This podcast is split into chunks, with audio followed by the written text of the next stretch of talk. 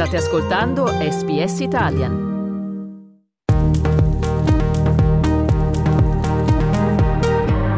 SBS Italian Best of 23, il meglio di Radio SBS nel 2023. Prendiamo allora la linea in diretta dagli studi di Radio SBS, sempre insieme a Carlo Reglia e Dario Castaldo.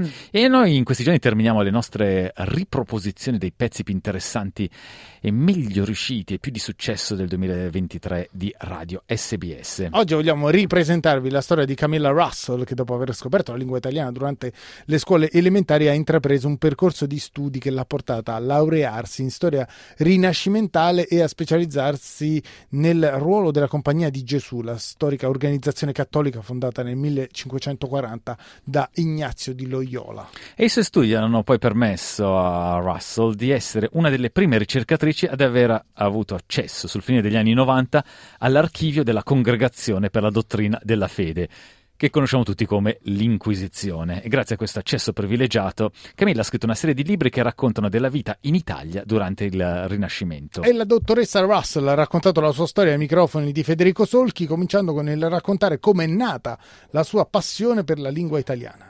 Ah, infatti è una storia lunga, però per dirla uh, breve, ho incominciato a studiare l'italiano alla primary school e quindi alla scuola elementare. L'italiano è stata una delle lingue che era a disposizione e lì devo dire che entro l'età di 12-13 mi sono già innamorata dell'Italia attraverso i bellissimi libri scolastici che sono, hanno prodotto anche in Australia per studiare l'italiano. Quindi c'era Avanti, c'era sempre Avanti e c'era il bellissimo libro Regions of Italy. E lì ho scoperto tutte le regioni, tutto questo mondo così diverso dal mio, che sono cresciuta sulla baia di Melbourne, in un posto dove non c'erano tante persone diverse da come ero io e quindi questa diversità un po' l'ho scoperto attraverso l'Italia. Tu di italiano non hai nulla, nel senso non hai eh,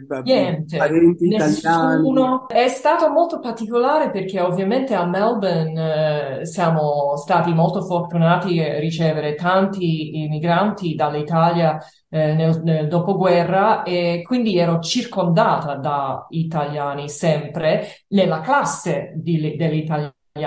E poi, povera me, sono tornata a casa a guardare i miei genitori anglofoni e dire ma non, po- no, non mi potete aiutare neanche con una parola di italiano.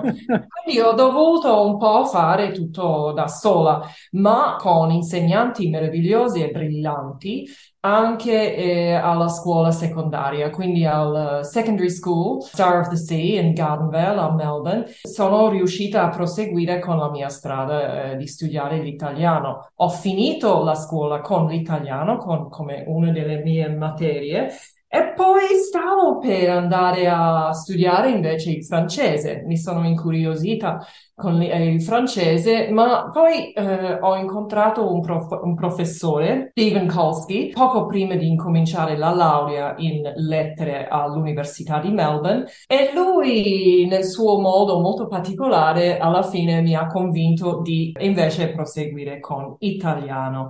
E lì vicino a Lygon, Lygon Street, dove ovviamente è il cuore della comunità italiana a Melbourne, ho studiato la laurea. E così mi sono innamorata ancora di più dell'Italia con eh, Boccaccio, con Dante, ma anche con la letteratura contemporanea e anche eh, moderna. E quindi piano piano ho costruito questa specializzazione. Nello stesso tempo mi sono specializzata in storia. E il Dipartimento di Storia all'Università di Melbourne era veramente un pezzo molto forte dell'università ed era un'esperienza anche lì molto molto bella. Studiare soprattutto il Rinascimento italiano, ma anche la, il periodo della, della riforma protestante, cattolica, questo XVI secolo così cupo, complesso e pieno di eh, conflitti di ogni tipo e genere. E da lì ho finito la laurea a, all'Università di Melbourne sia con l'italiano sia con storia. Alla fine ho, mi sono indirizzata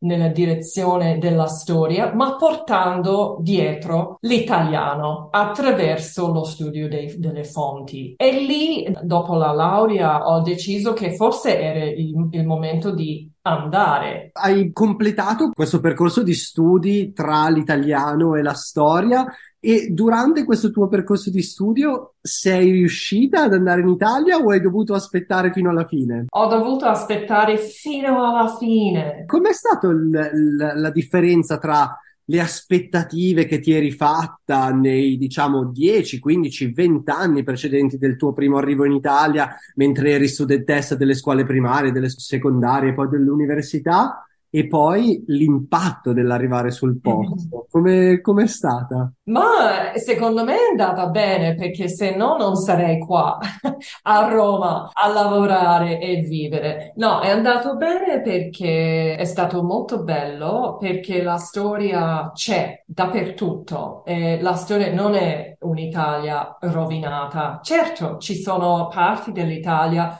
dove è difficile vedere la sua bellezza e la sua ricchezza, ma per fortuna, come tanti viaggiatori sanno in tutto il mondo, l'Italia rimane uno dei paesi più belli, più meravigliosi della pianeta e non solo per la storia che ovviamente è importante per me, ma anche per come si vive, come si chiacchiera, come si, si incontra, come si, si fa tante, tante cose, anche per esempio la natura, ma anche eh, l'ambiente costruito. Ovviamente c'erano tante, tante sfide, ma c'erano tante esperienze molto particolari che mi hanno fatto capire che c'è qualcosa di speciale dell'Italia e so che per esempio quello speciale è un po' questo senso dell'ospitalità, quanto può essere calorosa una persona italiana. Il mio primo giorno quando ero completamente persa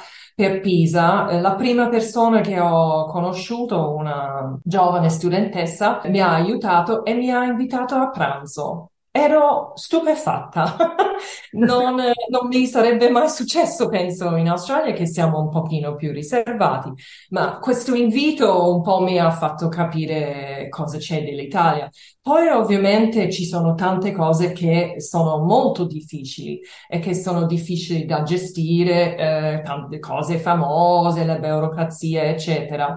Ma io dico sempre alle persone magari esterne, soprattutto dal Global North, che delle volte possono anche essere molto fiss- fissarsi sulle cose un po' organizzative dell'Italia. Io dico sempre mai sottovalutare l'Italia perché ha una resilienza interna alla sua stoffa che è storica, ovviamente, ma anche multigenerazionale, anche collettiva, che è affascinante per me, perché il Global North non riesce sempre a decodificare questa resilienza che invece io percepisco che la rende forte, ma anche molto abile, anche competitiva nel mondo. Quindi trovo l'Italia affascinante per tutte queste facce che ha. È veramente un'analisi interessante quella fatta da un'australiana che ormai si sente anche un po' italiana, ormai sono tanti anni che vivi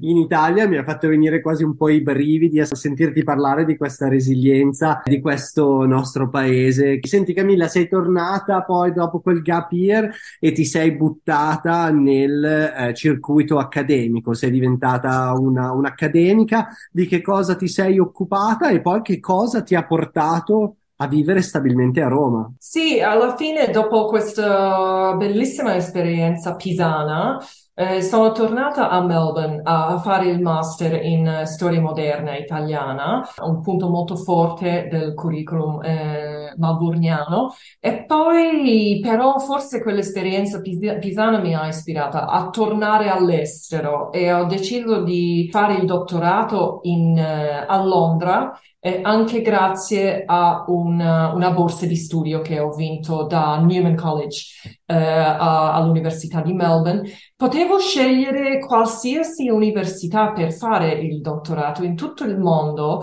e sono stata anche consigliata di scegliere un'università negli Stati Uniti ma alla fine ho scelto Londra perché è un posto molto importante per gli studi rinascimentali eh, italiani, in particolare con delle risorse meravigliose dall'Italia del Cinquecento in poi. Ehm, ma soprattutto forse per la vicinanza all'Italia, perché volevo eh, studiare negli archivi e volevo sempre andare avanti e indietro con facilità tra Londra e eh, Roma. Ed è quello che ho fatto eh, durante gli anni eh, di, di, di Londra e del dottorato e lì sono entrata tra i primi studiosi nell'archivio della Congregazione per la dottrina della fede che è eh, conosciuto come l'Inquisizione che per la prima volta eh, verso la fine degli, degli anni 90 del secolo scorso hanno aperto agli studiosi quell'archivio. Prima era chiuso e io ero privilegiata di entrare tra i primi e scoprire un mondo di corrispondenza tra intel- intelligenza, intelli- intellettuali e elite che scambiavano idee religiose che erano considerati sospetti eterodossi o magari anche eretici. E io ero molto interessata di questa rete e alla fine ho eh, scritto la tesi e poi il mio primo libro su una donna che guidava questo gruppo che si, chiam- che si chiamava Julie Gonzaga e quel libro fa scoprire le sue lettere che erano conservate lì presso l'Inquisizione perché il suo corrispondente Pietro Carnesecchi è stato ucciso per eresia. Eh, e quindi questo libro, questa tesi eh, studia questa cosa. Facendo quello, poi ero lanciato sulla, sulla vita accademica. Ho incominciato sempre negli, in Inghilterra, tra Londra e, e, Newcastle e poi fortunatamente ho vinto una borsa di studio a Villa I Tatti di Harvard University Center for Italian Renaissance Studies vicino a Firenze e per un anno sono riuscita a mettere in piedi un nuovo progetto sui gesuiti. Ero interessata nei gesuiti perché volevo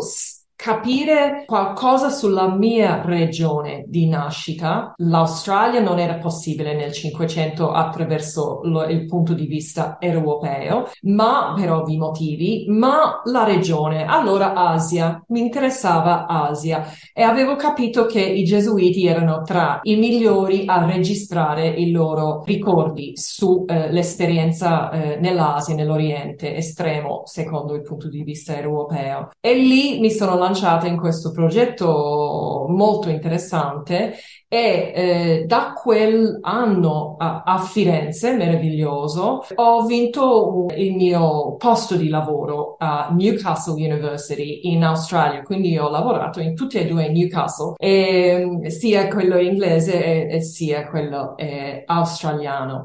E lì sono riuscita a sviluppare ancora il progetto che poi è diventato il libro, ma la vita ha intervenuto perché il mio marito di adesso l'ho conosciuto qua in Italia e eh, attraverso quel legame abbiamo avuto l'avventura di fare avanti e indietro per vari anni tra l'Italia e l'Australia e a un certo punto eh, nel 2014-15 è venuto fuori l'occasione di eh, prendere un, un, nuovo ruolo a Roma. Ed eccomi, sono a Roma. Ed eccoci qua. Quindi, qual è il tuo ruolo a Roma adesso? Di che cosa ti occupi? Allora, sono passata eh, a un lavoro editoriale perché gestisco le pubblicazioni della Compagnia di Gesù, quindi nell'archivio dei Gesuiti a Roma dove ovviamente ho passato tanto tempo a fare la mia ricerca e a un certo punto mi hanno invitato